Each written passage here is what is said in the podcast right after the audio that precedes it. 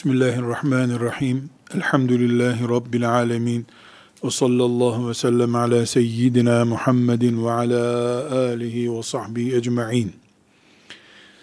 Bugün yaşadığımız dünyada Müslüman olarak fertlerin ümmet olarak da Muhammed aleyhissalatu vesselamın ümmetinin geldiği nokta, bulunduğumuz konum ele alındığında çok rahat bir şekilde Müslüman olan veya olmayan herkesin mevcut afet görüntüsünü tasvir etmesi, anlatması kolay. Suriye'de ne durum var? Irak'ta ne durum var? İran ne oluyor? Arap Yarımadası ne oluyor? Yemen ne hale geldi? Orta Doğu bütünüyle nasıl bir barut fıçısı haline geldi? Doğu Türkistan'dan ta yukarı Çeçenya'ya kadar olan bölgeler, e, Balkanlardaki Müslümanlar, Afrika'da açlık, sefalet, dağınılmışlık, parçalanmışlık veya herhangi bir İslam toprağında Müslümanların bir enkaz görüntüsü veren pozisyonu herkesin anlayabildiği, burada tekrarına gerek olmayan esef verici bir manzaradır ne yazık ki. Ancak bir başka açıdan bu mevcut geldiğimiz durumu, son durumu bir başka pencereden değerlendirmek zorundayız. Allahu Teala'nın takdiri, onun dinini ve mümin kullarını koruması ayrı bir mesele. Dünü de esasen bütün ayrıntılarıyla Allah biliyor. Yarını da Allah'tan başka bilebilecek yoktur. Biz kullarız. Bugünün nöbetçileriyiz. Ancak biz dünkü nesilden bir İslam emaneti aldık. Yarınki nesil de bizden bir emanet alacaklar. Bugün örnek olarak ele alalım. Yemen perişan, baştan sonuna kadar deprem görmüş bir kasabayı andırıyor. İnsanlığın en eski medeniyet merkezlerinden birisi bir viraneye, enkaz moloz çöplüğüne dönmüştür. Ancak o yukarıdan uçakla seyredilen harabeye dönmüş o toprak parçasını iyi bir siyasi çalışmayla bütün Müslümanlar el birliği yaparak bundan 100 sene öncesinden çok daha mamur hale getirmeleri mümkündür. Binalar yıkılır, yollar bozulur, yenisi yapılır. Altyapısıyla çok daha güzel şehirler de olabilir. Allah'ın izniyle mümkündür. Örneği var bunun. İkinci Dünya Savaşı'nda Almanya ve Japonya bugünkü Yemen'den çok daha kötü durumdaydılar. Çok daha kötü ama. Almanya ve Japonya, İtalya, Fransa yıkılmış, perişan olmuş, çadır bile kurulamayacak yerlerdi. Yani Japonya'da atom bombasının etkisiyle canlı ot bile kalmayacağına dair korku oluşmuştu. Bugünse dünyanın en uygar, en sosyal, en medeni, en ma'mur ülkesi olarak Japonya görülüyor. Almanya görülüyor. Fransa o yarayı kapattı. Ama hiçbir zaman insan üzerindeki, insan beyni üzerindeki iman aşısıyla oynanmış afetin, afete dönüşmüş pozisyonun ıslah edilip yeniden iyi bir insan, iyi bir iman davası oluşturulması gibi bir şey mümkün o değildir. Çünkü bir nesil gidiyor. Bu nesil de imanı, Allah'a ve ahiret gününe imanı, peygambere imanı bir sonraki kuşağa taşıyan hücredir. Nesil dediğimiz şey herhangi bir şekilde kendi kendine kalacak bir durumda değildir. Bir sonraki kuşağın anneleri, babalarıyız biz. imani meseleler olarak da. Yani bugün ölmüş anneler, babalar olsaydı bir önceki çağda bizim babalarımız, annelerimiz bugün biz olmayacaktık. Aynı şey iman içinde geçerlidir. Dolayısıyla olaylara e, topraklarımızın Irak'tan Yemen'e kadar, Suriye'ye kadar e, Doğu Türkistan'daki görüntüleri itibariyle sadece uçaklarla bombalanmış, bombalarla yıkılmış, dinamitlerle e, parça parça edilmiş görüntüsü açısından bakmıyoruz olaya. Bunun afet olduğu tartışılmayacak bir şey zaten. Yani insanlık tarihi boyunca bu kadar büyük ve yaygın bir afet görülmemiştir. İslam dünyası ekseninde sadece bakıldığında birinci ve ikinci dünya savaşından çok daha büyük yayılmış bir afet yaşıyoruz. Yani ikinci dünya savaşı boyundaki perişanlık bugün sadece Orta Doğu üzerinde vardır ne yazık ki.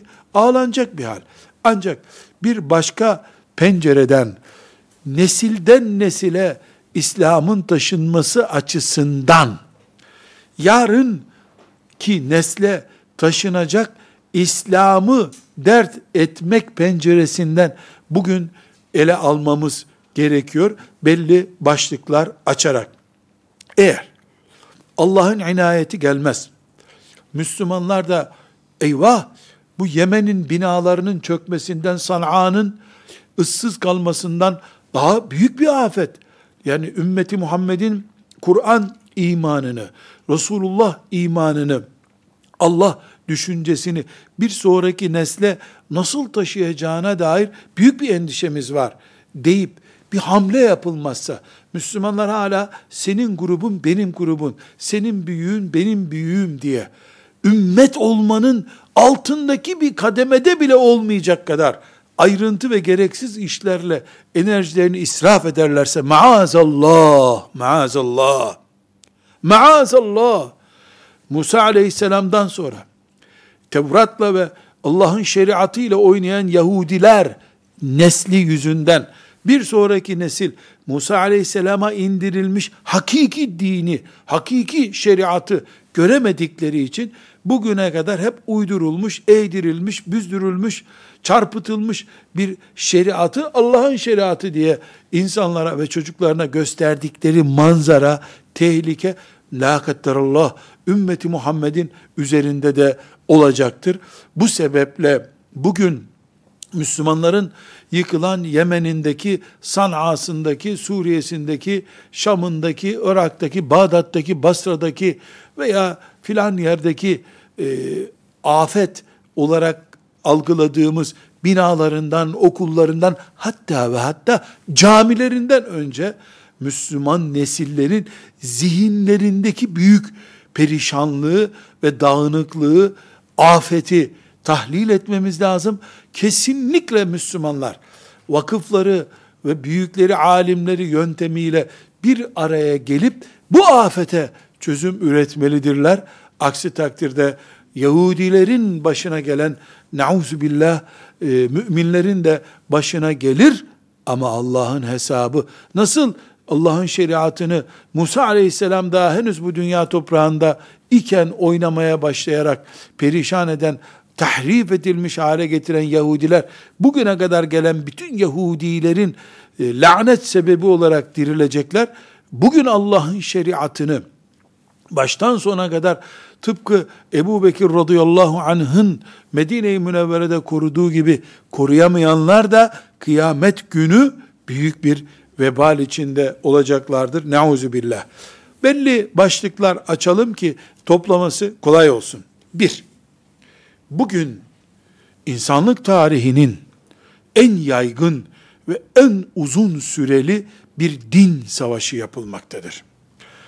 İsmini verdiğimiz ülkeler, Somalisinden, Nijerya'sından, Yemen'inden, e, Suriye'sinden, Doğu Türkistan'ından, Çeçenistan, Çeçenistan'ından, e, dünkü Bosna Hersey'inden vesaire.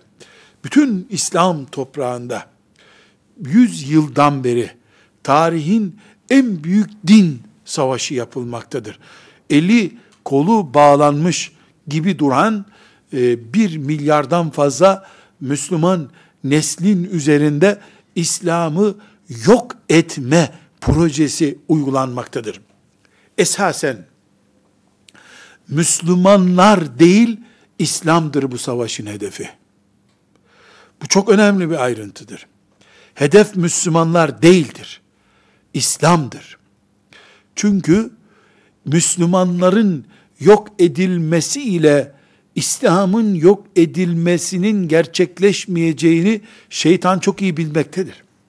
Bu sebeple Müslümanların cesetleri, camileri, şehirleri, fikirleri üzerinden İslam'ın kökleri kazınılmaya çalışılmaktadır. Bu savaşta 5 yıl içinde bitecek, 25 yıl sonra bitecek, düzelecek diyen kesinlikle akıl dışı bir şey söylüyordur. Yeryüzünde Allah'ın murad ettiği şer ve hayır, iyilik ve kötülük, iman ve küfür, hak ve batıl varlığı devam ettiği sürece bu kesinlikle devam edecektir. Evet, bu bir dönem binalarımızın çökertilmesi, camilerimizin bombalanması, Müslümanların etnik kimlikleriyle bir ara, bir arada duramaz hale getirilmeleri şeklinde devam edecektir. Bir, bir zaman sonra da bu bırakılacak. Müslümanlar hafif bir toparlanacaklar. E, kafirler kendi iç savaşlarına dönecekler. Müslümanlar onların asırlardır yaptıkları zulmünün hesabını soracaklar. Sonra tekrar onlar gelecek. Gece ve gündüz dünyanın son gününe kadar devam edecek. Yaz ve kış olmadan dünya olmaz. Yoksa dünya dönmez. Dünya dönmezse başımızı dağa vurur ve ölürüz hepimiz. Hak ve batıl varlığı için bu dünya vardır. Elbette Allahu Teala'dan hayır murad ediyoruz. Rahmetiyle bize muamelede bulunmasını istiyoruz. Ama ortada bir gerçek var. Bu gerekli. Dünya dönüyor. Döndükçe de yaz oluyor, kış oluyor. Döndükçe de gece oluyor, gündüz oluyor. Hak ve batıl bu kovalamacada var olacaklar. Birilerinin zannettiği gibi güzel bir barış sağlanıp Müslümanlarla kafirler huzur içerisinde beraber Nescafe içecekler diye bir iddia akıl dışıdır. Dünyanın niçin yaratıldığını bilmemektir. Evet, dedik ki birinci noktada tarihin en büyük din savaşı yapılmaktadır. Bu kadar köklü biraz sonra ayrıntılarını gördüğümüz bir savaş olacak bu. Bu kadar büyük bir e, İslam üzerinde imha savaşı düşünülmemiştir. Bunun sonucunu biz biliyoruz. Allah'ın izniyle biliyoruz. Küfür boşuna uğraşıyor. İblisin bütün yatırımları boşunadır. İnnellezine kafaru ve yesuddûne an sebilillah diye başlayan ayet çok açıktır. Yani e, Allahu Teala'nın dinini engellemek için şeriatımızın yeryüzün hükümranlığını yok hale getirmek için yapılan bütün küfür yatırımları hasret olarak kafirlerin üzerine çökecektir. Bu yaptıkları yatırımlara rağmen onların hasretiyle sonuçlanacaktır bu iş. Ahirette değil canım. Ahirette zaten öyle. Dünyada da böyle.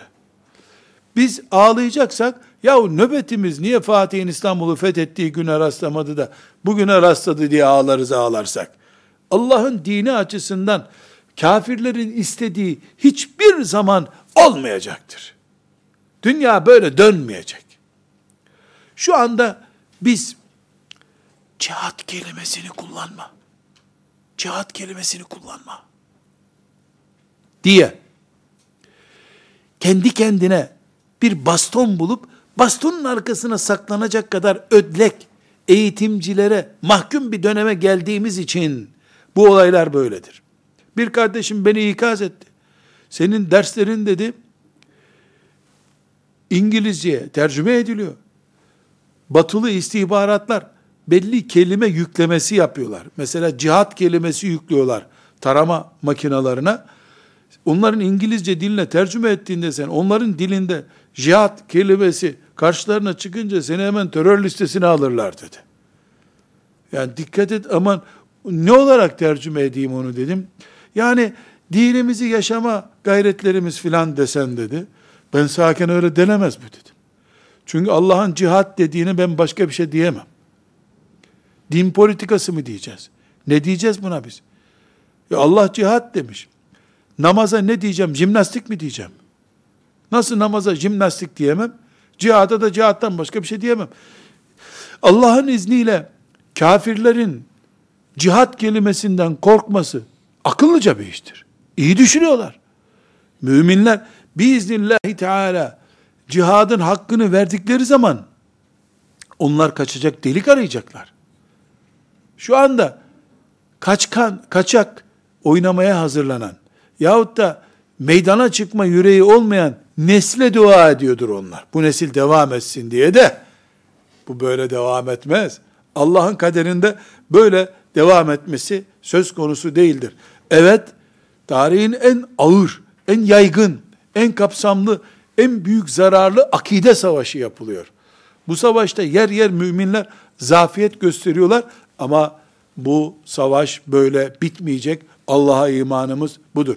İkinci tespit edeceğimiz nokta bugün yine tarihin Medine münafık, münafıklarına rahmet okutacak kadar büyük bir algı operasyonu yapılmaktadır. Tıpkı ehli kitabın yani Yahudilerin ve Hristiyanların ellerindeki Allah'ın kitabını ve şeriatını zevklerine zarar vermeyecek hale getirmelerine benzer bir politika ile elimizdeki Kur'an ve Resulullah sallallahu aleyhi ve sellem Efendimizin sünnetini batılının gözünde utanılmayacak bir nesne haline getirmeye çalışmaktadır. Buna ait çok büyük bir algı operasyonu o oynanmaktadır. Bu sahnede neredeyse kafirler için zararsız, utanılmayacak bir şey olsa bile Müslümanlar Allahu Teala'nın şeriatını kendi çağlarına uydurma, kendi zihinlerine ve kafa yapılarına uydurma oyunu oynayacaklar diyeyim ben. Hani bunu kasten yapacaklar diye telaffuz etmek istemiyorum. Bu dinden çıkmaktır. İrtidattır bu. Her kabilenin, her yörenin ve her çağ insanının Kur'an'ı kendine göre ayarlamaya çalışmış olması, Kur'an'ın o bölümü o tarihi dönemde kaldı. Şimdiki şöyle anlaşılmalı deyip modern Kur'an, orta çağ Kur'an'ı, geri çağ Kur'an'ı gibi şeyler ihdas etmeleri nauzu billah dinden çıkıp gitmektir. Allah muhafaza buyursun. Elbette e, müminler bu niyetle yapmıyorlardır dememiz gerekiyor bizim ama sonuç budur demekten de kendimizi alıkoyamıyoruz. Bu sebeple İslam şeriatının onu şeriat yapan ve farklı yapan, beşeri sistemlerden farklı yapan pek çok konusunu ayıplı gibi algılamaktadırlar. Bugün cami kürsüsünde bile Allah'ın dini ve Allah'ın Kur'an'ı hırsıza şu cezayı vermiştir. Kadına namus iftirasında bulunana kazf adıyla şu cezayı vermiştir. Alkol kullanmanın, içmenin cezası İslamiyet'te şudur. Zinanın İslamiyet'teki cezası şudur. İslam'a girdiği halde bir insan Müslüman olduğu halde İslam'dan döner, dinden çıkar, irtidat ederse onun cezası şudur. Allah'ın şeriatında kadınlar evde otururlar. Ve karne fi buyutukunne ayeti Allah'ın açıktır. Veyahut da filan ayetin hükmü şöyledir denemez duruma gelmiştir Müslümanların hutbe dinlediği cuma namazında bile. Neden? Çünkü bir asırdan fazla bir zamandır büyük algı operasyonuyla İslam'ın bu çağa uymayacağı, İslam'ın hükümlerinin, Kur'an'ın azametinin bu çağa ait olmadığı söylene söylene 40 gün bir insana deli dendiğinde deli olacağı gibi Müslümanlara 3 kere 40 seneden beri 3 çarpı 40 seneden beri bu Kur'an'la siz yol alamazsınız. Bu şeriat sizi kalkındıramaz. Dene dene neticede Müslümanların içinde bir Allah'ın şeriatına karşı nasipsiz nesil çıkmıştır maalesef. Bu tahribat Allah'ın Kur'an'ında ayıplı bir ayet olabileceği zannedilmesi.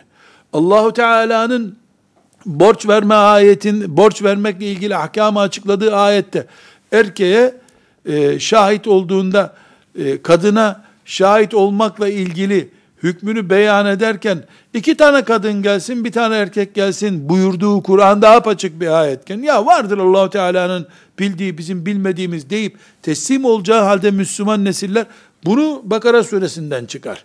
Öbürünü Nur suresinden çıkar. Bunu da Ahzab suresinden çıkar. Atmayın Kur'an'dan ama bize göre üstü çizili olsun. Der gibi bir manzara maazallah maazallah Kur'an'ımızdan bile neredeyse şüphe edebilecek bir nesli ortaya çıkardı. Bu sadece Kur'an'ınızdan şüphe edin demekle oluşmadı şüphesiz. Tarihimizden bizi utandırmak istediler. Çok geçmez de Sultan Fatih'in İstanbul'u fethettiğinden dolayı bütün Avrupa'dan özür diliyoruz kampanyaları camilerde yapılırsa şaşmasın kimse. Benim ecdadım değil onlar aslında biz başka Orta Asya'nın öbür tarafından gelmiştik. Biz yakın Asya'dan gelmiştik. Dedirtecekler neredeyse. Tarihi olmuş bitmiş olayları bugün bize yeniden yaşatacaklar. Müslümanlar kılıç kullanarak insanları zorla Müslüman ettiler. Diyorlar, he he Halid bin Velid doğradı insanları deniyor. Yemen'de peygamberlik iddia etmiş bir melunla savaşmış Halid bin Velid'i insanları zorla Müslümanlığa çekti diye tanıtıyor. Burada bir oyun oynuyor şüphesiz kafirler. Bu oyunda biz ikna oluyorsak onun şeytanlığını irdelemeden önce bizim beynimizin niye bu kadar zayıf kaldığını düşünmemiz gerekiyor. Duruyor, üzerinden 1300 sene geçmiş bir olay, 1350 sene geçmiş bir olay. Emeviler şöyle etti, Abbasiler böyle etti. Vay Abbasilerin e, işte yüzü kızarsın, Abbasiler yanlış yaptılar, Kur'an'a müdahale ettiler. Emeviler Kur'an'a müdahale ettiler, hadis uydurdular. Osmanlılar çok fena yaptılar, rezil ettiler insanlığı, İslam'ı rezil ettiler demesi birilerinin hakları olabilir. Şeytanın görevi bu. Şeytan elbette güzeli çirkin, çirkini güzel gösterecek. Ama mümin Allah'a iman etmiş insan, ahiret günü hesap vereceğine iman etmiş insanın bu kadar ucuz düşüncesi olmaması gerekiyordu. Neyi konuşuyorum ben? Yemen nasıl perişan oldu? Suriye'yi ne hale getirdiler? Bunu konuşmuyorum. Ne konuşuyorum? Nesil nasıl gidiyor onu anlatıyorum. Yemen Allah'ın izniyle 5 senede New York'tan daha büyük bir modern şehir haline gelebilir. Hiç zor bir şey değil bu. Ama bu nesil gidince yerine gelecek nesil arızalı nesil olur. Bu nesilde imansız gider. Nauzu billah ve bu ahirette Yemen'i harap etmekten, Irak'ı, Bağdat'ı baştan sona harap etmekten daha ağır sonuçlar doğurur ahirette. Nauzu billah diyoruz. Nesil sorunu açısından son durumu değerlendiriyoruz. Üçüncü meselemiz bugün Arapça ile, Arap dili ile başarılı bir savaş yapmışlardır. Onlar açısından bu savaş başarıyla sonuçlanmıştır. Neden? Çünkü biz Arapçayı ümmeti Muhammed'in ortak dili olarak biliyoruz. Arapça Müslümanlar arasındaki iletişim dilidir. Bağlantı güzergahıdır. Arapçanın güçlü olması ile beraber, Müslümanların ortak dili olması ile beraber, Müslümanların arasındaki ırkçılık sorunları da Allah'ın izniyle eriyecekti. Müslümanların Arapçayı ortak dil olarak kullanabilmeleri sayesinde Kur'an-ı Kerim'in ümmet için, ümmet olmak için bize aşıladığı aşılar tutacaktı. Halbuki Arapça zayıflatıldı. O kadar zayıflatıldı ki Arapların anlamadığı dil haline getirildi. Bilinçli bir şekilde yapıldı. Allah Hasan el-Benna'ya rahmet etsin. 100 sene önce neredeyse bu oyunu anladı. Arapçayı, Kur'an Arapçasını hakkıyla öğrenip konuşmayı cihat kabul etti. Bugün Arap ülkelerindeki Arapçanın gramer kültürünün birikiminin Türkiye'deki medreselerden zayıf olması Türkiye'deki medreselerden daha zayıf. Hindistan'daki medreselerden çok daha zayıf olması Arap nesli açısından yüz kızartıcı bir suçtur. Tefsir dersi veren şeriat fakültesindeki bir profesörün Arapçayı tahrif ederek konuşması Kur'an'a hıyanettir.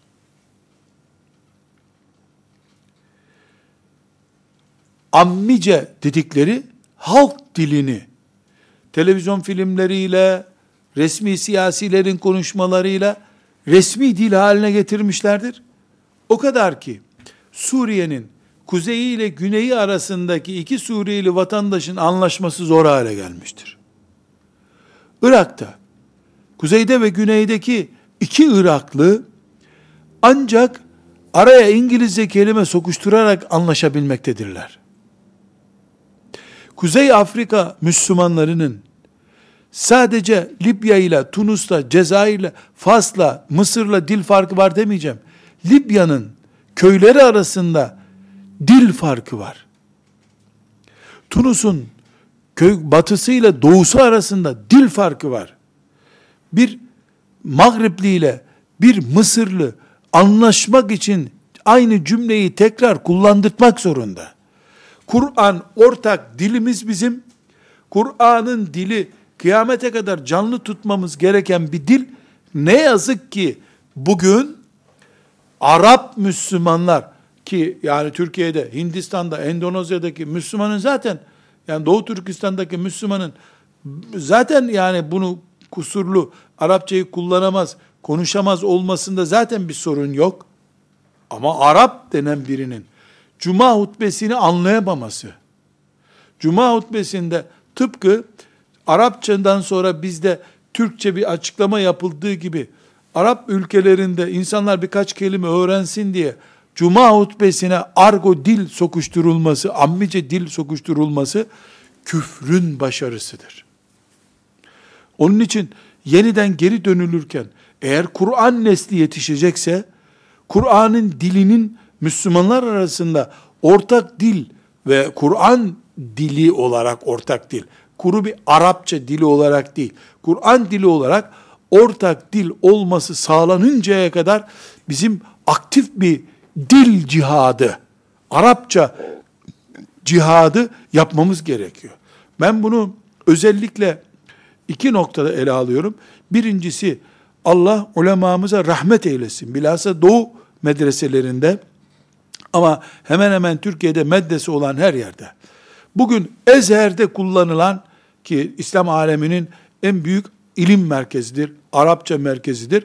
Ezher'de kullanılan Arapçayı çok daha iyi, kat kat defa katlayacak kadar büyük bir başarı sağlanmıştır. Elhamdülillah. Bununla sayısı çok az mı olmakla beraber iftihar edilecek bir durumdur bu. İkinci nokta olarak da genç kardeşlerime özellikle ilahiyat fakültelerinde okuyan veya Arapça heyecanı taşıyan genç mümin kardeşlerime şu ayrımı yapmamalarını tavsiye ediyorum. Pratik Arapça, e, klasik Arapça. Böyle bir şey olmaz. Pratik Arapça nedir ki? Yani bizim klasik, onların klasik dediği Arapçayı pratik bir alimden, bir Arap bilgininden öğrendin mi sen de pratik yaptın demektir. Pratik Arapça ifadesi asıl dilin aslı olan Kur'an'a saygısızlıktır. Yani pratiği olur, yani kaymağı var, tortusu var demek gibi oluyor bu. Evet, Kastedilen bu değil şüphesiz. Ama madem bunu biz çok ciddi bir cihat meselesi, yani dil cihadı diye bir cihat noktasında görüyoruz. Müslüman olarak Arapçaya talip oluruz. Pratik Arapça, hosteslik mi yapacaksın? Ne yapacaksın pratik Arapçayı? E, Kur'an'ı anlamadıktan sonra Arapça ne işine yarar? Ha ticari maksatla. Zaten ticarete biz bu konuda e, itirazımız var. Bir ticari konu değil, cihadi bir konudur bu Allah'ın lütfuyla. Evet, üçüncü başlığımızda bu. Arapça nesillerde kaybedilmiştir. Ne yazık ki Arap ismiyle anılan diyeceğim. Başka bir seviyesiz kelime kullanmayayım. Arap ismiyle anılan ülkelerde çok daha kötü durumdadır. Çok daha kötü durumdadır. Orada da e, burada da dünyanın her yerinde Kur'an kitabımdır diyenler Kur'an'ın diline sahip çıkmalıdırlar. Allah'ın izniyle. Dördüncü noktamız bugün. Yani Yemen'in, San'a'nın, e, Aden'in harap edilmesinden e, veya işte filan yerin bombalanmasından daha aşağı kalmayacak. Risk olarak belki daha riskli olan bir başlığımız da bugün yemeği, içmeyi, gezmeyi ve cep telefonuyla konuşmayı hayatından değerli hale getirmiş bir nesil oluşturulmuştur. Şehvetlerine ve lezzetlerine tapınan bir nesildir bu. Cips yemek, kola içmek, gezmek, eli cebinde gezmek ve cep telefonu kullanmak. Ölmeye bile niyeti yok. Evlenmek bile düşünmüyor. Çocuk sahibi olmak, zengin olmak, para kazanmak bunlar hiç aklına gelmiyor. Aklına gelen ne? Bir, yemek. Ama oturup da güzel bir pirzola değil yiyeceği şey. Paketlenmiş bir şey olsun ne olursa olsun. Reklamı olan, televizyonlarda, e, sokak billboardlarında reklamı olan şeyleri yiyecek. Mide. Ve giyecek. Giydiği de bir beyefendi kıyafeti olmayacak ama. Ya dizleri yırtılmış bir kot pantolon olacak. Ya da belini bile örtmeyen küçücük bir ceket giyecek. Eskiler onu yelek olarak bile giymezdi. Yani kolları 5 santim geride olacak, illa dar olacak ona. Ya düğmeleri yakasından bir ceket giyecek, ya da en altta bir düğme var, hiçbir şey örtmüyor, kapatmıyor. Öyle bir eğri büğrü bir şey giyecek. Çorap giyecek ama çorabı ayakkabısından küçük olacak. O çorabının küçük dar böyle e, terlik gibi bir çorap olduğu görülsün diye de pantolonu 10 santim yukarıdan kesilmiş olacak. Bir ucube nesil. Yani giyin, giyme zevki var derken şöyle iyi bir kumaştan takım elbise giymiş, ütülü. Aman Allah'ım bunlar salih insanlardan sayılacak artık. Yani ütülü, beyefendi kıyafet giyiyor. Gömleği, yeleği. Zaten hacı amca kıyafeti tarif ettim ben şimdi. Böyle giymez genç. Ayakkabı giyecek. Ayakkabısının ucu çekiç ucu gibi. Yani birine vursan ayağı delinecek adamın. Nasıl yürür o ayakkabıyla? Yerden 10 santim yüksek topuğu olacak. Bir enteresan yani giymeye düşkün, yemeye düşkün diyoruz da ya bu bey oturup kuru fasulye yese helal hoş olsun. Şöyle oturup bir kilo et haşlama yese ona da bir şey demeyeceğim. Doktorların yeme dediği ne varsa ona düşkün. İçme dediği ne varsa gazlı içecek ona düşkün. Bir beyefendi gibi giy. Ya ayağını soğuktan koruyacak bir terlik giymek yok. Ayağını böyle bir papuçun ucuna takacak, pat pat yürüyecek. Bir afet görüntüsü bunlar. Gezecek. Nereye gidiyorsun? Dayını, halanı, amcanı ziyarete mi gidiyorsun? Yok arkadaşlarla geziyor. Geziyor. Sabah çıkıyor, akşam kedi gibi eve dönüyor. Gezmenin de bir anlamı yok. Müze mi geziyorsun? Ya bir, bir deniz görmeye mi gidiyorsun? Yok geziyor. Nereye gidiyorsun? Gezmeye. E nereye gezeceksin ama? E devlet nereye yol yaptıysa oraya. Yol eskitme uzmanına dönmüş bir nesil çıktı. Cep telefonu nasıl kullanıyorsun? Niye kullanıyorsun? Böyle bir e, cevabı da yok bu soruların. Ne bileyim niye kullan? Kimi aradın? Bir arkadaşı. Ya kim bu arkadaş? Tanışmıyoruz. Fes'ten tanıştık. Fes de yani Osmanlı'ya gelen şu külahın fesi değil, başka bir fes. Yeni çıktı bu fes. Fesi kafasına geçirmiş, festen tanıştık diyor. Ya bu, bu kimdir? Casus mudur? Düşman mıdır? Dost mudur? Bilmem. Tanışıyoruz. Bir afet bu. Nesil gidiyor. Elbise giyme zevki kaybolmuş bir nesil var ortada. Yemeği midesini doldurmak için değil, taklit için yiyen, içtiği şey sağlığına zarar verse bile, filmlerin arasında reklam olarak kullanıldığında, onu etki eden şeyi içecek. İnna lillahi ve inna ileyhi raciun. Yemen harap oldu, doğru. Müminin çocuğu da harap oldu ama. Mümin nesil de gidiyor. Ve dördüncü büyük sorun. Yeryüzünün en alt katmanına kadar 3000 5000 metre kökleri salınmış bir ağaç düşününüz. Mesela bir ağacın olsa olsa kökleri 20 metre gider aşağıya. Daha fazla gitmez. Havasızlıktan orada büyümez zaten. Ama bir ağaç düşünün ki 5000 metre kökleri aşağıya kadar gitmiş. Ya bu ağacı nasıl kaldıracaksın? 5000 metre toprağa nasıl kazacaksın?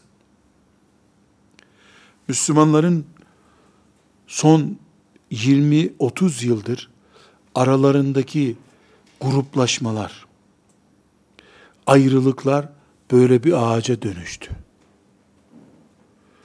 Yemen bombalanmış. Kuzey Irak bombalanmış. Basra harap olmuş. Ya bunlar yapılır şeyler. Bu ağacı kim kurutacak ya? Ümmeti Muhammed birbirinin arkasında namaz kılmaz hale gelmiş. La Allah. Sen filan sahabeyi seviyorsan ben onu sevmiyorum artık diyecek hale gelmiş. Bu ne büyük afettir ya. Herkes kendi koltuğunu sağlamlaştırmak için o koltuğu ona veren hocasını peygamberden sonra en büyük adam haline getirmiş. Ümmetimizin içindeki bu derinleşen ve toprağın en alt katmanına kadar kökleri uzanan bu ayrılık fitnesi, herkesin kendi grubunu tapınılacak bir put haline getirdiği düşünce, yahu hakikaten çok kötü bizimkiler hariç herkes böyle yapıyor. Bir bununki böyle yapmıyor. Bir bu, bu bunun grubu hariç zannedersin. Herkes çünkü birlikten bahsediyor. Nasıl ama? Gelin bana. Gelin birleşin. Bana gelmeyen ayrılıkçıdır diyor. Öbürü de öyle dediği için bir daha bir araya gelinmiyor. Bu topraklarımızın üstündeki camilerimizin yıkılmasından, harap edilmesinden daha büyük bir fitnedir. Daha büyük bir beladır. Bunun içinde müminlerin oturup projeler üretmeleri lazım. Daha fazla derinleşmeden bu fitnenin, bu ayrılığın, bu ayrılıkçılığın, bu bölünmüşlüğün, bu gruplaşmanın daha fazla derinleşmemesi için La ilahe illallah Muhammedur Resulullah sözünün cennete girmek için yeterli olması gerekiyor. Allah cennetini veriyor La ilahe illallah Muhammedur Resulullah diyene şarapçı bile olsa. Şarapçıya. Şu sene zina yapmış, tövbe etmiş biri olsa bile bu kelime-i tevhidin bedeli cennettir. Ama bir grup Müslüman sabaha kadar o kelimeyi söylesen bile onların grubuna katılmadıkça sana cenneti uygun görmüyor. Bahsettiğim afet budur. Nauzu billahi teala. Biz kafirlerin Mescid-i Aksa'mıza yaptığı tahribatı konuşurken şunu düşünmüyoruz. Ya bu mel'unu Allah helak etse bir gün kuruyup git. Bunlar zaten dedeleri maymun olmuştu bir gün. Yeniden bunları Allah maymun etse ki zor mudur Allah için bunları bir kere daha maymun etmek? Maymun da bunlar ormana kaçsalar hemen, oradaki ormanlara kaçıp gitseler, nereden korkarım biliyor musunuz? Ondan sonra Kudüs'ü sen mi idare edeceksin, ben mi idare edeceğim? Filancılar Kudüs'e gelinmesi caiz mi değil mi kavgamızdan 60 senedir Yahudinin öldürdüğünden fazla Müslüman birbirini öldürür herhalde geliyor bana.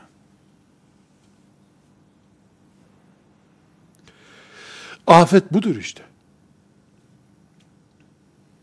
Nasıl namazdaki hatalarımız için sevgi secde yapmamız gerekir diye düşünüyorsak, bu hatamızın da sevgi secdesi nasıl yapılıyor? Tövbesi nasıl yapılıyor? Samimi bir Müslüman, birbirimizi seven bir Müslüman olmak için neler yapmamız lazım? Bunu da bir düşünmek zorundayız. Bu da dördüncü sorunumuz. Temel sorun. Beşinci sorunumuz, ihtiyar gençler yetiştirmiştir bu sorunlar. Çökmüş kafalı gençlik var artık.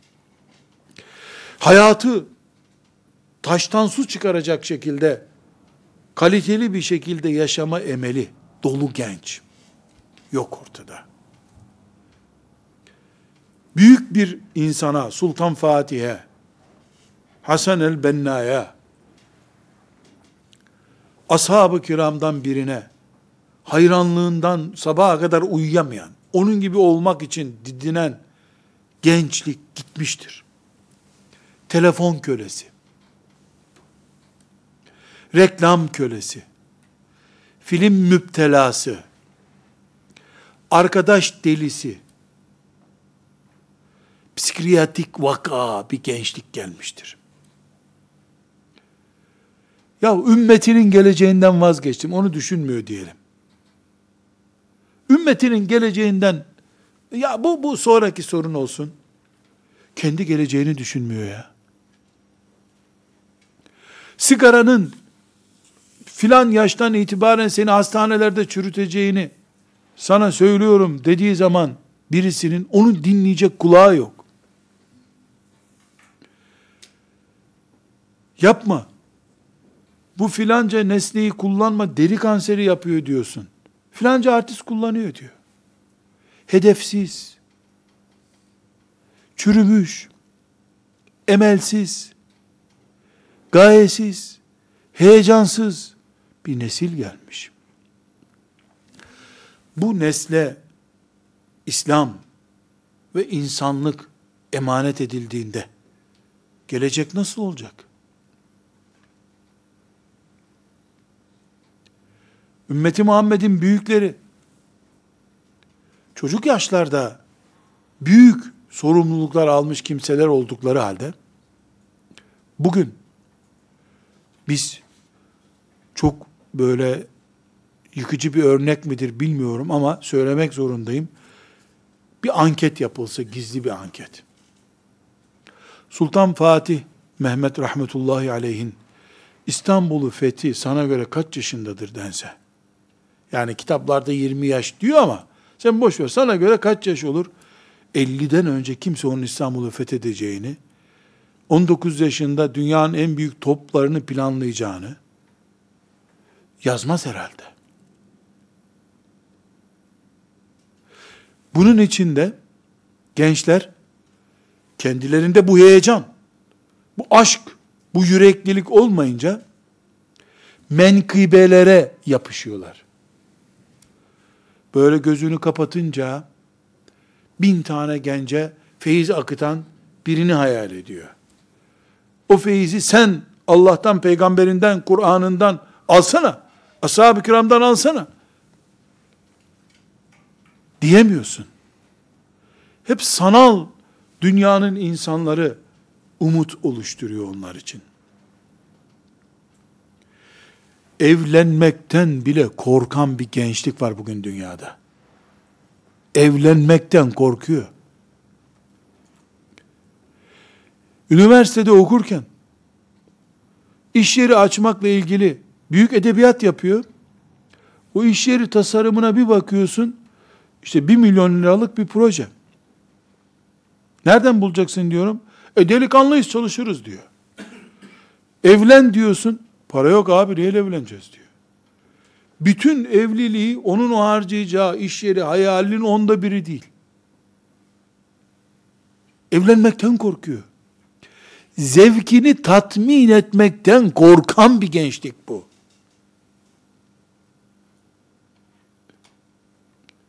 Hoca seçerken, dinleyeceği hocayı seçerken Müslüman gençlik bile ürkütmeyen hoca seçmeye çalışıyor. Ürkütmeyen hoca kim? Tatlı tatlı hikayeler anlatacak ona. Yaşlıların nasıl cennete girdiğini anlatacak. Gençlere mola verdik zaten. Diyecek hoca arıyor. Sen ne biçim gençsin? Bu ümmet senin 100 sene sonra senin ürününle iyi veya kötü olacak. Kalk ayağa. Diyemiyorsun. Kalk ayağa ile beraber bir soru sormak istiyorum. Allah mağfiret etsin Necip Fazıl'ın Sakarya'sını dinleyecek, anlayacak, heyecanlanacak bir insan kaldı mı dünyada merak ediyorum. Kalk ayağa Sakarya deyince, ulan dere kalkar mıymış, nereden çıktı bu? Derse nesil şaşmayınız. Büyük bir nesil erozyonu yaşanıyor. Beş noktada bunu toparladık. Ümmetin tabii ki dertleri var. Siyasi dertlerimiz var, ekonomik sorunlarımız var, askeri sorunlarımız var. Ya onlar hep konuşuluyor zaten. Ortada bir nesil daha var. Bu nesil başka dertler yaşıyor. Bir altıncı başlık ise onu açmak istemiyorum. Açılmış kabul edilir diye umuyorum. Bu neslin bir de ibadet sorunu var. Kafirler Hristiyanlığı ve Yahudiliği belli bir gün mahvete sıkıştırdıkları gibi Müslüman neslin kafasında ibadeti de önce namaza daralttılar. Namaz, ibadet demek. Namazı, namazın ardından da namazı da ihtiyarların işi bir camiye daralttılar. Halbuki bu ümmet yüzde yüz hayatın tamamını Allah'a kulluk ve ibadet yapsın diye çıkarılmış bir ümmetti. Bir afet dönemindeyiz. Ben burada bu anlattıklarım çözümden çok bir yorum getiriyor. Ama bunların çözümü de var. Fakat bu çözüm bir milyardan fazla bir ümmete uyarlandığında asırlık bir vakit gerekebilir. Bu doğru. Fakat melekler bizi dinliyorlar. Benim ne konuştuğum, bu beni dinleyenlerin ne dinlediği, kulaklarına ne girdiğini melekler yazıyor. Bizim çözümümüz, formülümüz şudur. Evet ümmet bir buçuk milyardır ama ben İbrahim aleyhisselam gibi bir kişiyim bu ümmette. Ben bir ümmet adamım. Kimse olmayabilir. Ben bir ümmetim. Tek başıma ben varım ya Rabbi. Genç bir kız olarak ben varım. Bu dönüşüm, bu çürümeye karşı ben varım ya Rabbi. Filanca kulların gelirse ne güzel cemaat oluruz. Gelmezse ben Allah'ın bu tohumu yeryüzünde çürümemesi için ben varım diyebildiğim zaman genç bir delikanlı olarak elhamdülillah bütün dünyayı ateşe vermiş olsa kafirler ben o nuru tek başıma taşıdığım sürece onların gayesi gerçekleşmeyecektir. Çünkü onlar Allah'ın dinini, şeriatını, nurunu söndürmek istiyorlar. Ben varım sönmedi henüz. Ama Allah'ın muradı gerçekleşecektir. Niye? Allah nurunun sönmemesini murad etmiştir. O benim sayemde sönmüyor. Sabah namazındayım ben. Ben umut doluyum. Kur'an'ımın anlattığı Müslümanlıktır benim Müslümanlığım. Peygamberimin çizdiği çizgidir benim çizgim sallallahu aleyhi ve sellem. Dolayısıyla bana bir algı operasyonu yapamamışlardır. Benim evime de bir iznillahü teala yapamamışlardır. Benim mümin kardeşlerimle oluşturduğum küçücük grubuma da yapamamışlardır. Çatlasın küfür o zaman. Çatlasın. Ben ölürsem de ya da öldürülürsem de Allah'ın nurunu tamamlayacak bir, bir başkası çıkacak. Ben görevimi tam yapayım yeter ki diye düşünmek zorundayız. Velhamdülillahi Rabbil Alemin.